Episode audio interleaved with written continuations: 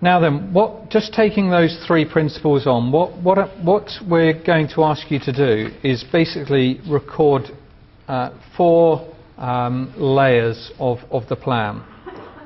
And really these are conceived, this is very, you know, this is simplistic um, and the process in, in real terms is a lot more iterative than this. You know, there is some sort of alchemy to master planning, but we want to sort of demystify it as much as possible and just take you through a series of simple sequential steps. Um, some of the material here, for the, you may be um, familiar with, uh, drawn from uh, the book Responsive Environments that we um, recommended you got hold of at the last session that we had. And it, literally each one of these equates to an, a separate, well ideally a separate sheet of tracing paper. I think today we've got two sheets of tracing paper per table so we'll have to combine some of these.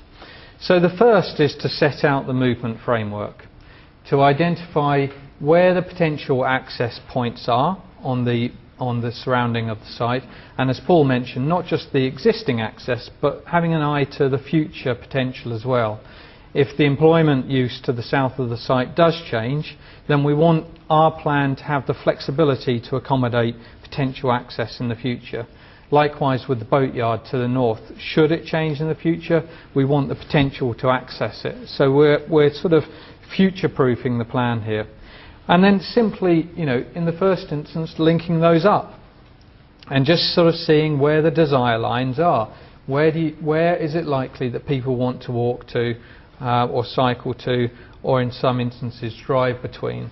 Um, so the first is to establish a movement framework. Now here it's important to have some idea of the third dimension. So we're talking about streets rather than roads. We're thinking about streets as places in their own right. Um, uh, and you know, again, reflecting on Allerton Bywater, there was some good and so, some not some uh, not so good examples of this. Um, some work that Alex has done, um, and you know you might do it more locally to inform some of your work, is to look at um, existing streets in this instance um, around London, and just look at what's called the, the enclosure ratio, the ratio in the section between uh, the, the the width of the street and the height of the building. So uh, the example you see on the, the uh, to the top top left there, for instance, it's a one-to-one ratio with three or three and a half story buildings and quite a tight um, uh, uh, uh, uh road cross section, street cross section, um, but nonetheless one that accommodates parking on the street. Um, this one here, there's a, there's a bit more breathing space here for some trees and some vegetation. Uh, things are a little bit um, more set back. Um, the buildings here are roughly the same kind of scale, three, three and a half kind of stories. And here you're looking at a, a ratio of one to two.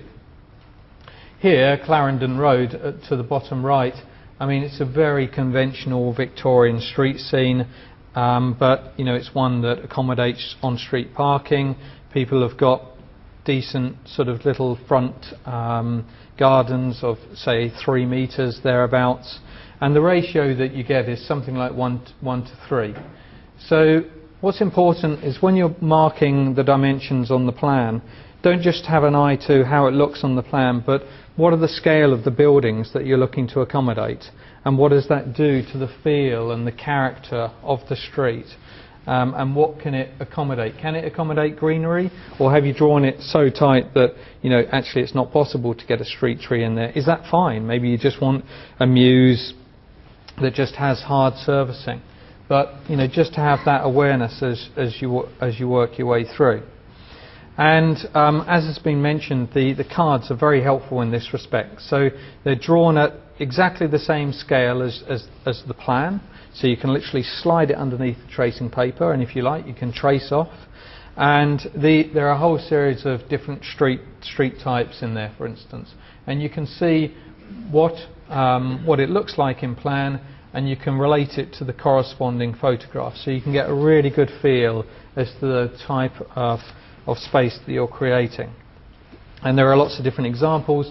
This is Allerton Bywater. Having been there now, I think this is a very sort of favourable image on the left-hand side, looking down on the green roofs of the carport. So I was walking around there, I was completely oblivious to the fact that there were green roofs in the carports, and you know, it's just incredibly dominated by all these carport port structure. But it looks fantastic from an aerial view looking down.